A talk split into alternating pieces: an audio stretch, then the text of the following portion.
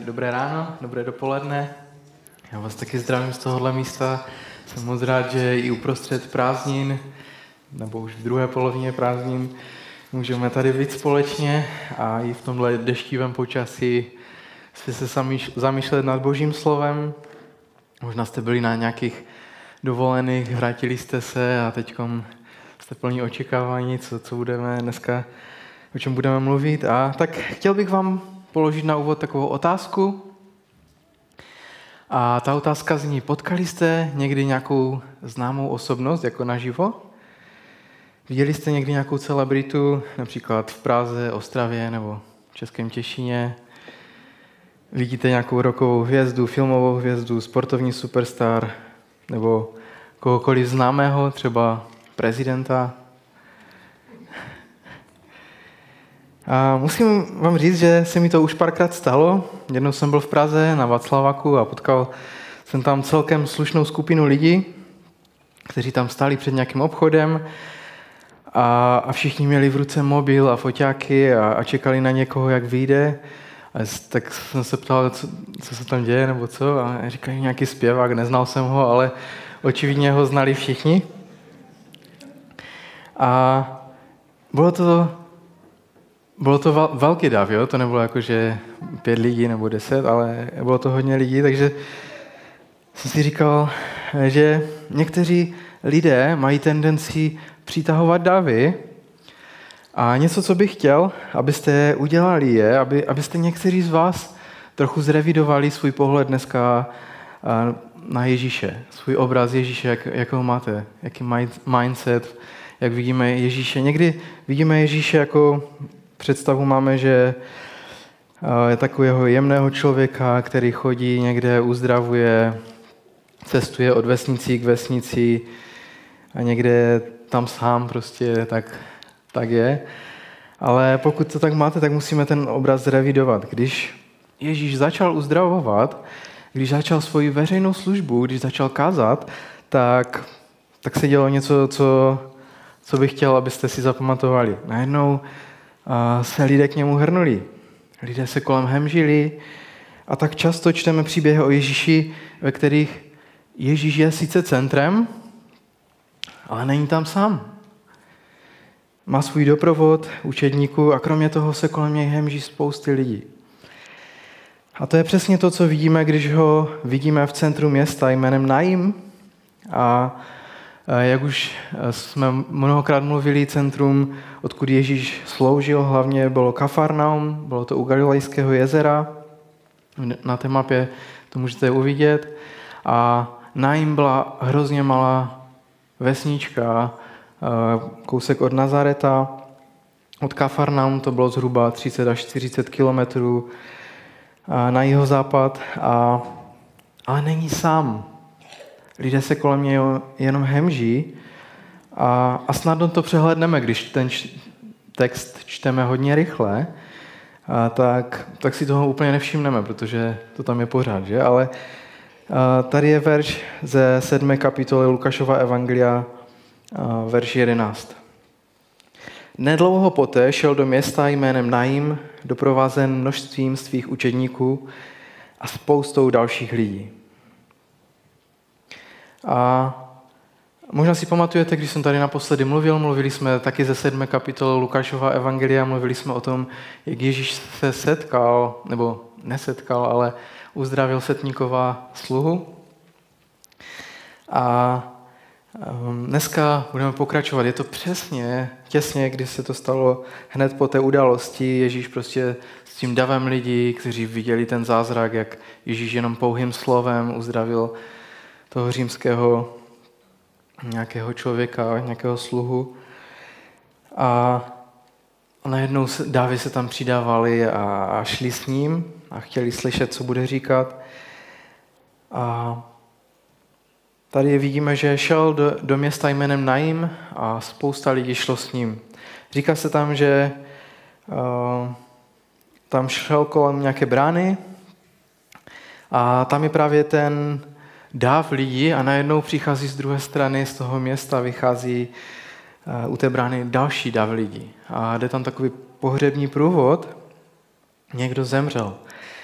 A není to nějaké takové nosítka nebo něco podobného, jsou to máry, takové, eh, je to tam popsáno jako, že ho, že ho nesou prostě na, na marách. Mrtvý mladík je vynášen ven a Ježíš narazí na ten pohřební průvod, když vchází do města, takže jako by se na jednou místě setkávají dva zástupy lidí, dvě skupiny lidí. A další verš nám dává popis, Lukáš 7.12. Když se přiblížil k městské bráně, vynášeli právě mrtvého. Byl to jediný syn své matky a ta byla vdova. Doprovázela ji spousta lidí z města. Takže dáv vycházející z města a dáv jdoucí do města. Dva, dva, dvě skupiny lidí. Tam se zastaví, potkají se a vidíte, jak je ta situace popsaná. Syn jedné ženy a ona byla vdova. To znamená, že to nebyla její první ztráta. Nejprve ztratila manžela a možná i ženy ve vesnici utěšovali a říkali, ztratila si svého ochránce, ztratila si svého živitele, ale chvál Boha, dal ti syna, který ti bude ochráncem a který se o tebe postará. A teď tohle. Čteme, že, že zemřel. Myslím si, že to je trojnásobná ztráta. Nejprve ztratí manžela, teď ztratí syna a myslím si, že další věc, kterou ztratí, je její stabilita, její pohled na to, jak měla dopadnout její budoucnost. A tyhle ty dvě skupiny se setkávají u městské brány ve vesnici Naim. A v tom příběhu, který společně zkoumáme, se dozvídáme nejenom to, co Ježíš vidí, ale i to, co Ježíš cítí. Není tam řečeno jenom to, s čím se setkává, ale čteme, co prožívá uvnitř. Když, když se setkává s lidskou tragédií, když se setkává s lidským utrpením. A myslím si, že je to důležité se na to takhle podívat, protože možná v průběhu let, nebo možná právě teď vás napadla myšlenka, zajímá se Bůh o lidské utrpení? Moje bolest, moje utrpení, Ovlivňuje to vůbec nějakým způsobem Boha? A jakým způsobem by mohl Bůh způsobit nápravu toho utrpení? A nemyslím si, že je dobré, když utrpení zlehčujeme, to znamená, že se z těžké bolesti k těžké bolesti chováme, jako by nebyla těžká. A tak si ale nemyslím, že je dobré, když budeme věřit, že Bůh ochrání dobré lidi před strádáním, před utrpením. Protože víte, dobří a svatí lidé v průběhu času, v průběhu historie hluboce trpěli. Takže si myslím, že tento příběh, my v něm vidíme, jak se Ježíš cítí v této situaci a právě to nám dává příležitost k řešení některých z těchto otázek. Záleží Bohu na tom? Záleží Bohu na mě? Jak je Bůh ovlivněn naší bolesti?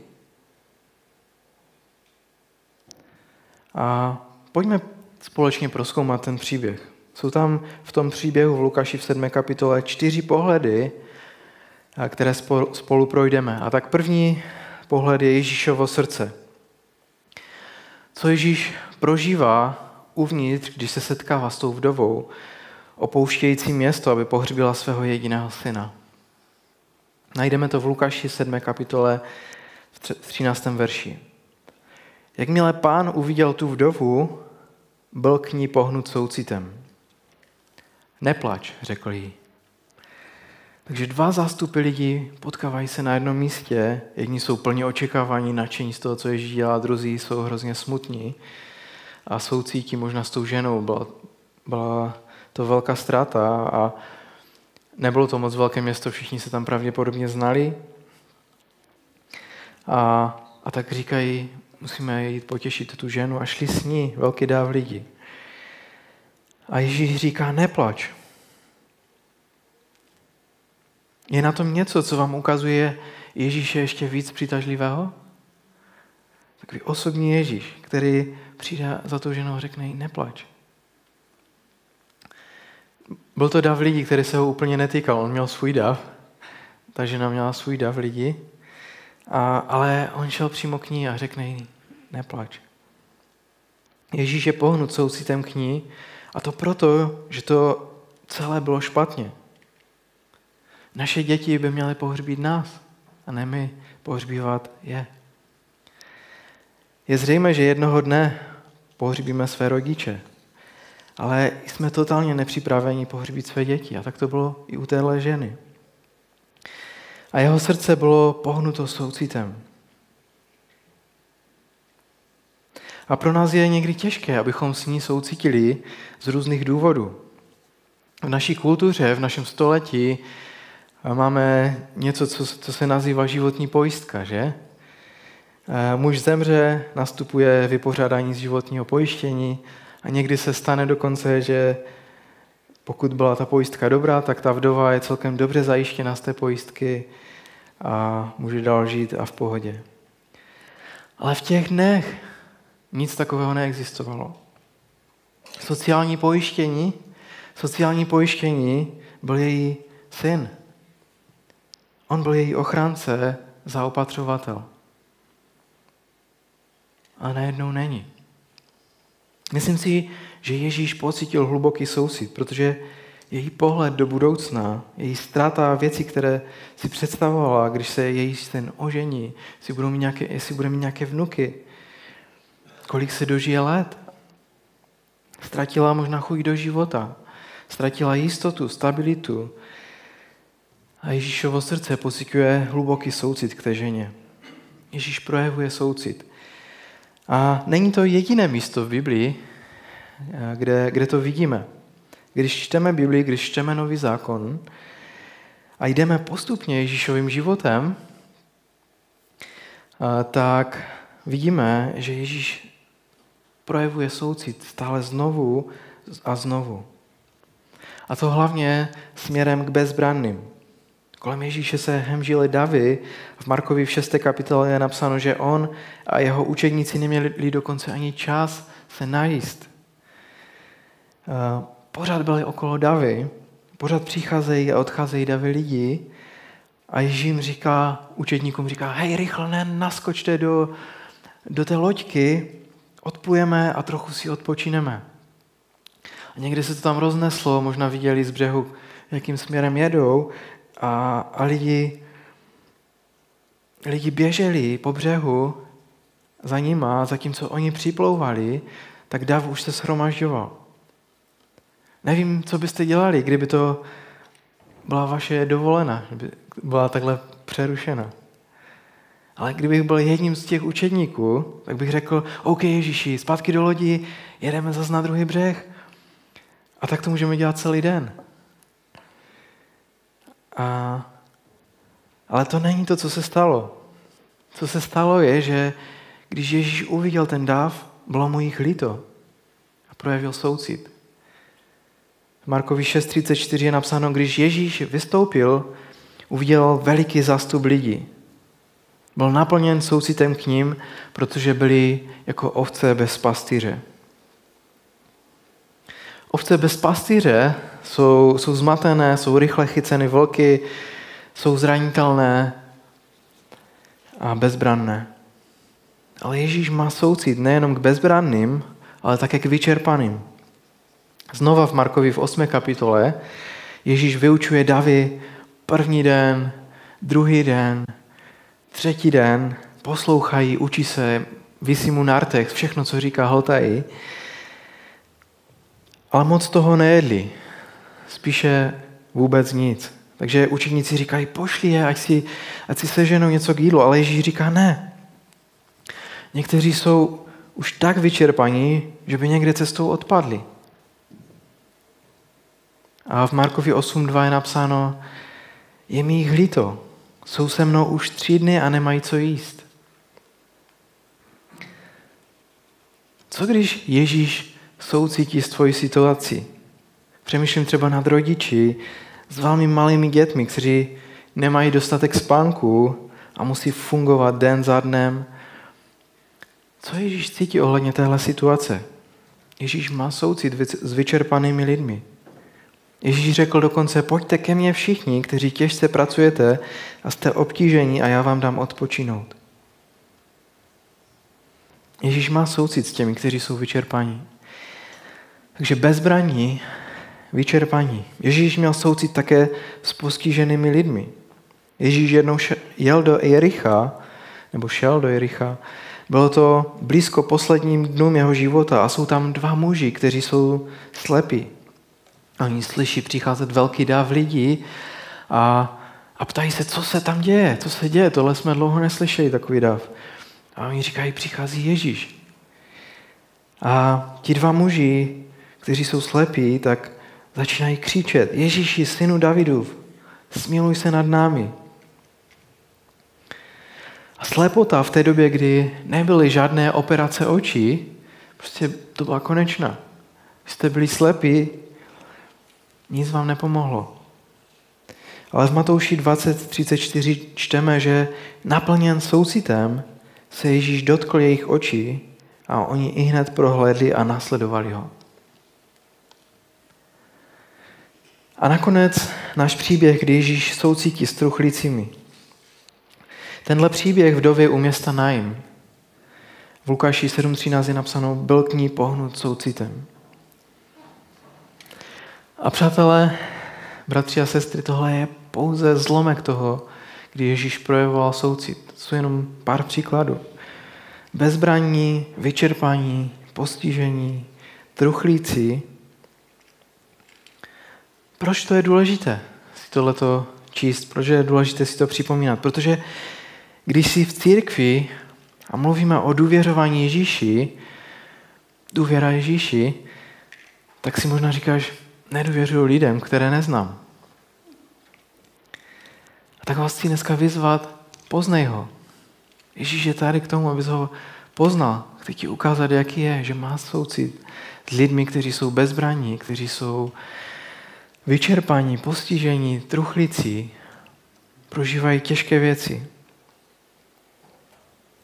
Mimochodem, našli jste se někde v tom seznamu? Vyčerpání, truchlicí. Možná něco ve tvém těle nefunguje, jak by mělo. Je možná nějaké vysoce zranitelné období ve tvém životě. Věřím, že Ježíš s tebou hluboce soucítí. Petr, jeden z apoštolů, napsal později o tom, že všechnu svou starost vložte na něj, protože co? Protože mu na vás záleží. Co když se hluboce zajímá o lidské trápení a utrpení?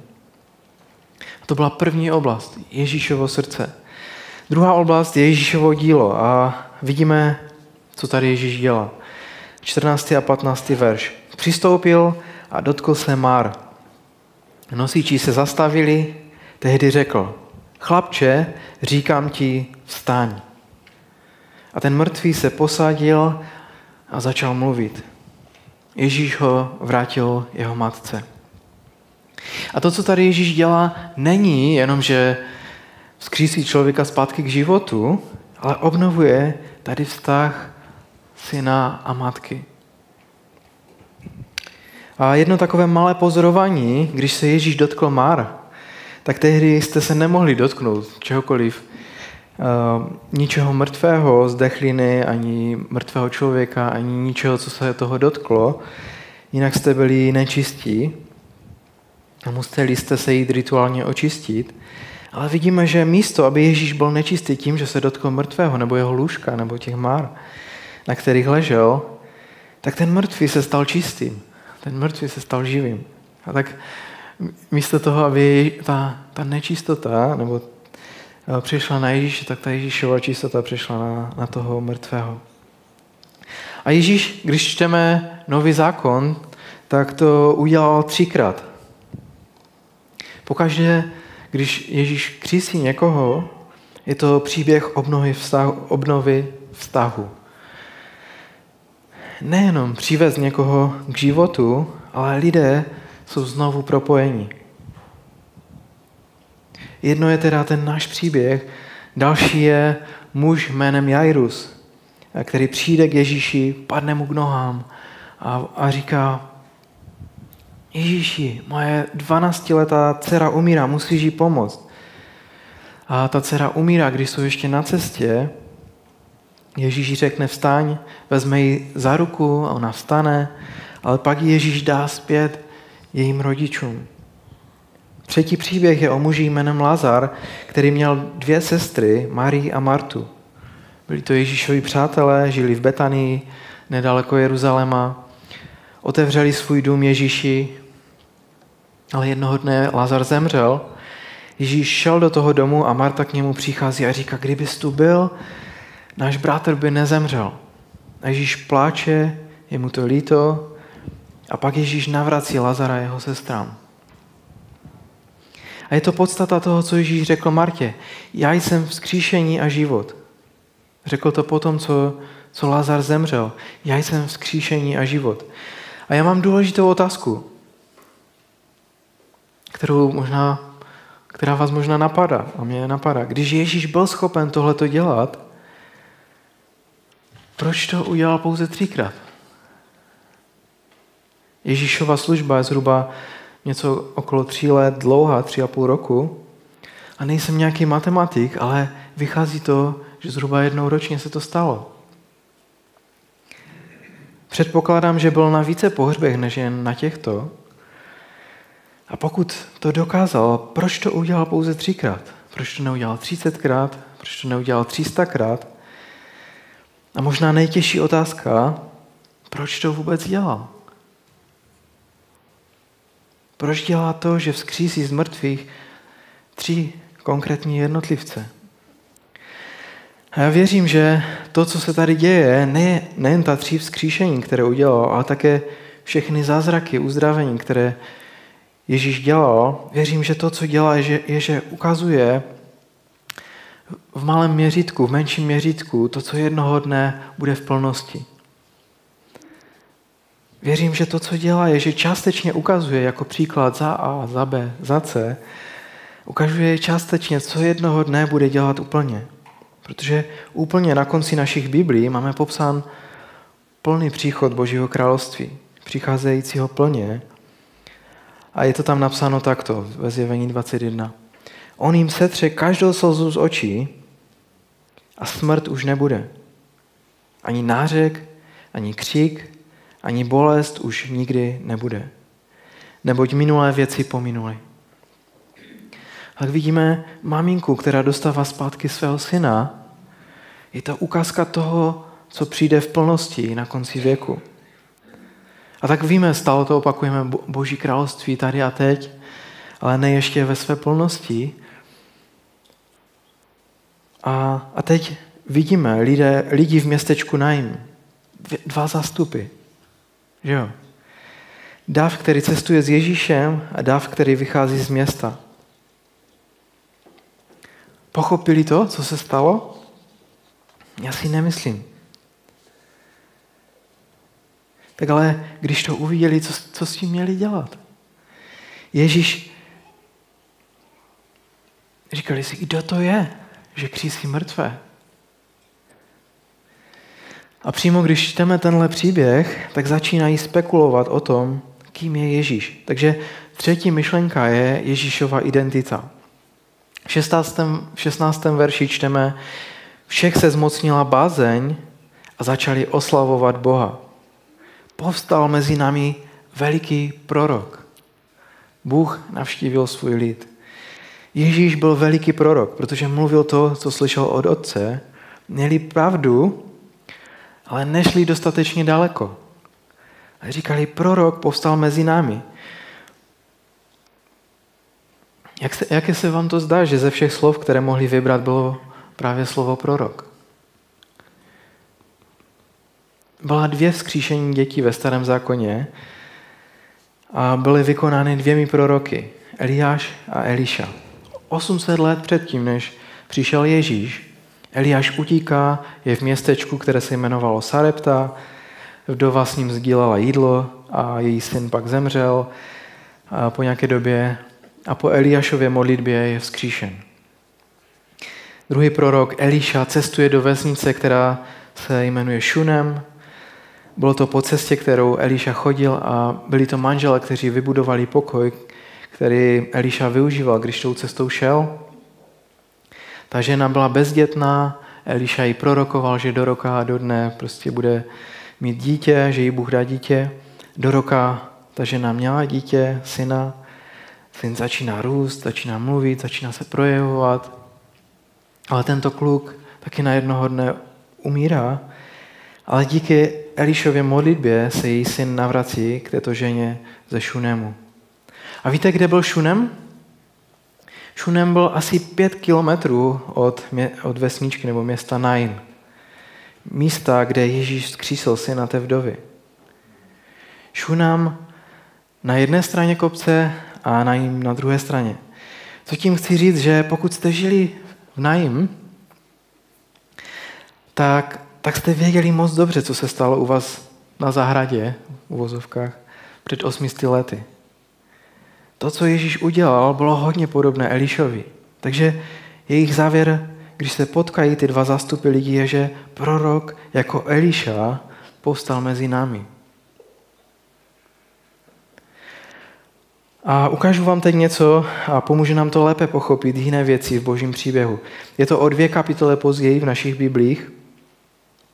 Tenhle příběh o najímské vdově je v sedmé kapitole a pokud se podíváme do deváté kapitoly, tak uvidíme Ježíše, který je obklopený davem, nebo už není obklopený davem, je jenom se svými učetníky a ptá se jich takovou otázku. Zjišťuje, dělá si takový průzkum a říká, za koho mě lidé pokládají? A učedníci se předbíhají s různými pojmenováními, které mu lidé dávali a říkali v Lukáši 9.19, někteří za Jana Křtitele odpověděli, jiní za Eliáše a další říkají, že vstal jeden z dávných proroků. Proč říkají Eliáš nebo někdo z dávných proroků? Já si myslím, že protože po cestě uzdravil syna, toho syna té vdovy. Ježíš říká, OK, tak jo, to dává smysl. Ale co si myslíte vy? Za koho mě máte vy? Zeptal se a Ježíšův učedník Petr, který často byl mluvčím celé té skupiny, říká, ty jsi Mesiáš. Ale pořád možná nejde úplně dostatečně daleko. Nedochází mu, jakým typem Mesiáše Ježíš bude. Jako trpící služebník na, na místo nás, na našem místě. Ale stejně, abych to nezamluvil, myslím si, že to je jedna z nejdůležitějších otázek v životě. Za koho mě pokládáš ty? Možná dneska Ježíš se ptá tu otázku každého z nás. Za koho mě pokládáš ty? Někteří říkají, je to skvělý učitel. Ale zdá se, že on sám říká, že je víc než to. Říká, já jsem vzkříšení a život. A pokud jste se ještě nerozhodli, za koho ho pokládáte, myslím, že nutně přijde den, kdy se budete muset rozhodnout. Namítnete, nevím, jestli mu ještě nevím, jestli mu už důvěřuju. Tak vás vyzývám dneska, poznejte ho. Seznam se s ním a důvěřuj mu více. Za koho pokládáš Ježíše dneska ty? Pokud je všemohoucím Bohem, který přišel na zem v lidské podobě, který vyučoval, uzdravoval a přinašel obraz toho plného obnovení na konci času, jako ten, který trpí na místo nás, ten, který je vzkříšen do nového těla, jako předobraz toho, jak my budeme vzkříšeni na konci času. Dovolte mi říct toto, pokud on je Boží syn, pokud on je všemohoucí Bůh, on si zaslouží moji a tvoji pozornost. Pokud je všemocný Bůh, pán pánu a král králu, zaslouží si veškerou moji pozornost. Zaslouží si moji pozornost v jedné konkrétní oblasti, na kterou se zaměříme, eh, když budeme dneska končit. Protože to, co má dočinění s tím, co Bůh dělá v nás a okolo nás, je, to má dopad, to, jaký Ježíš je. A tak čtvrtý pohled je Ježíšovo společenství. Ježíš jako pán plný soucitu touží potom, aby naplnil mocí eh, lidi, kteří budou plní soucitu. Aby zmocnil lidi, kteří budou nejenom přijímat jeho soucit, ale dávat dál jeho soucit. A to je možná takový základní nějaký trénink, který bychom měli mít. Co tím myslím je, že když Apoštol Pavel píše o nové, gener- nové generaci věřících, píše Efeským 4.32, říká, buďte k sobě navzájem láskaví a milosrdní. Protože ten, který je soucitný, chce, aby jeho následovníci projevovali soucit. Dále po cestě jsou kolosy, kde Pavel píše v Koloským 3.12, proto se jako boží vyvolení, svatí a milovaní oblečte niterným soucitem, laskavostí, pokorou, mírností a trpělivostí. Je to jako kabat. Oblečte, oblečte na sebe niterný soucit. Soucit není jenom něco, co cítíme. A soucit má ruce, má nohy, soucit se projevuje na venek. Jedna. A Lukáš 15, několik kapitol později, je tam podobenství o marnotratném synu, kdy syn se vezme, uteče z domu, vezme část bohatství a vrátí se zpátky potom hladovějící, totálně zničený, zpátky domů. A je tam napsáno, že když ho vidí otec, tak je naplněn soucitem a běží mu naproti, aby ho přijal zpět, protože soucit s námi hybe. Soucit působí, že, že jednáme nějakým způsobem. A tak na závěr vám chci dát jednu jednoduchou radu. Protože když někdo prochází nějakým těžkým obdobím, obdobím ztráty, tak nevím jak vy, ale já jsem často v rozpacích. Jak sloužit takovému člověku? A tak vás chci nechat s něčím, co je, co je dobré. Když potkáte někoho, kdo prožívá něco těžkého, tak přirozeně možná přijdete a řeknete, máme tě rádi, je nám to líto, čím procházíš. A kdybys cokoliv potřeboval, tak dej vědět, zavolej, ozví se. Nabízíme cokoliv a vlastně ale nedáváme nic, že? Nic konkrétně. A vlastně dáváme břemeno na ramena toho druhého. Takže nejprve, když chtějí naši pomoc, tak musí oni požádat.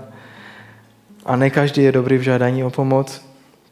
A za druhé musí být kreativní v specifikování toho, co potřebují. Často, často neví, co potřebují, že?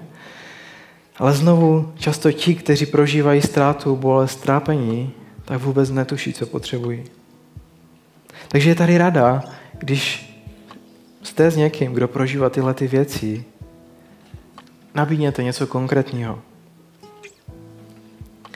Udělání čehokoliv je lepší než slibování všeho. Něco udělej, asi to nevezme jejich bolest pryč, ani nemusí, ale potřebují zažít lásku a že jsou milováni Bohem. Protože zažít Boží lásku skrze tvoji lásku a tvou přítomnost můžou právě tehdy, když ty za, projevíš soucit praktickým způsobem.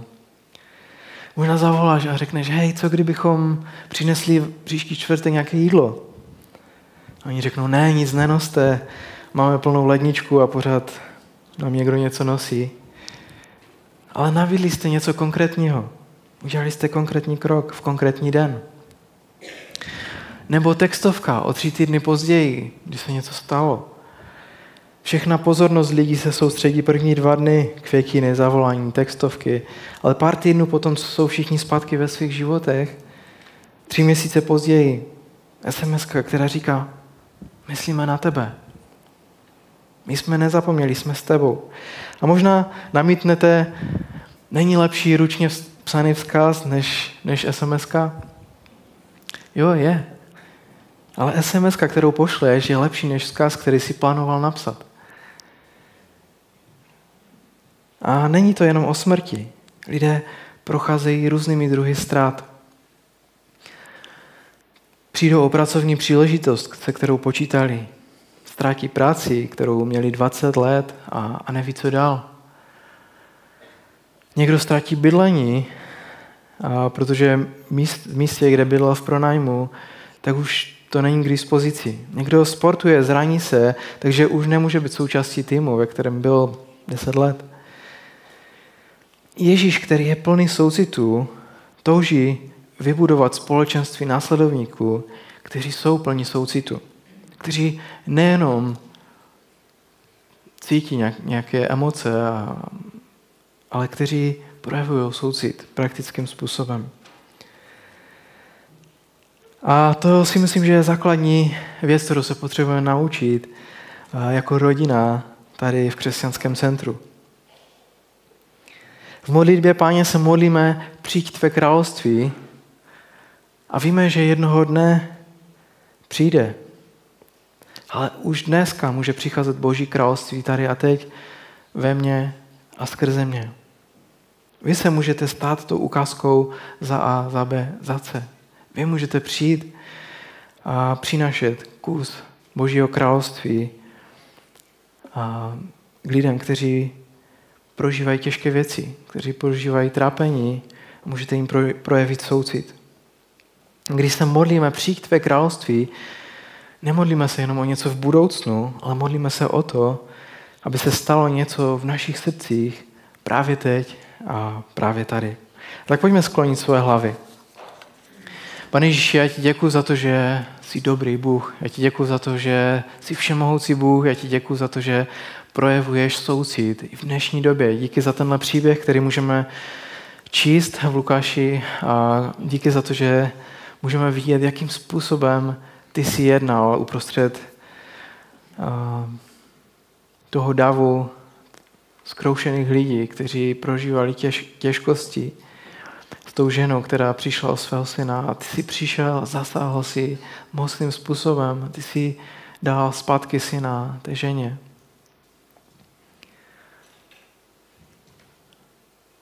Pane Ježíši, já, se, já tě prosím o to, abychom si uh, mohli něco z toho vzít, abychom mohli se naučit mít takový soucit s lidmi, kteří prožívají trápení. Abychom mohli přijít, přestože možná nikdy nepřijde uzdravení, možná nepřijde vzkříšení, ale, ale přijdeš ty se svým potěšením. Přijdeš ty uh, se svým uzdravením naší mysli, našeho srdce. A tě prosím o to, abychom se naučili eh, být aktivní v tom, jak projevujeme soucit jedni druhým, jak projevujeme lásku, kterou si dal eh, do našich životů. Kež můžeme praktickým způsobem být těmi, kteří ukazují na to, že jsme tvoji tím, že projevujeme soucit, který je nadpřirozený, který je tvůj, který nepramení jenom z našeho, z toho, že jsme dobří, ale z toho, že ty jsi dobrý z toho, že ty jsi v nás. Tě prosím, pane Ježíši, za lidi, kteří jsou na tomto místě, kteří nemají odvahu ti důvěřovat. Dej se jim, prosím, poznat, jaký jsi. Prosím tě za lidi, kteří, když přemýšlejí, kým jsi, tak nedokážou to říct, kým jsi pro ně. Tě prosím o to, aby se jim dal poznat. Prosím tě za lidi, kteří prožívají dneska trápení a těžkosti. A prosím tě o to, aby si zasahoval v jejich životech a v těch situacích, ve kterých teď jsou, pane. Přijď se svým občerstvením, se svým uzdravením, se svojí radostí. Použij si k tomu nás, pane. Sláva tu Ježíši. Amen.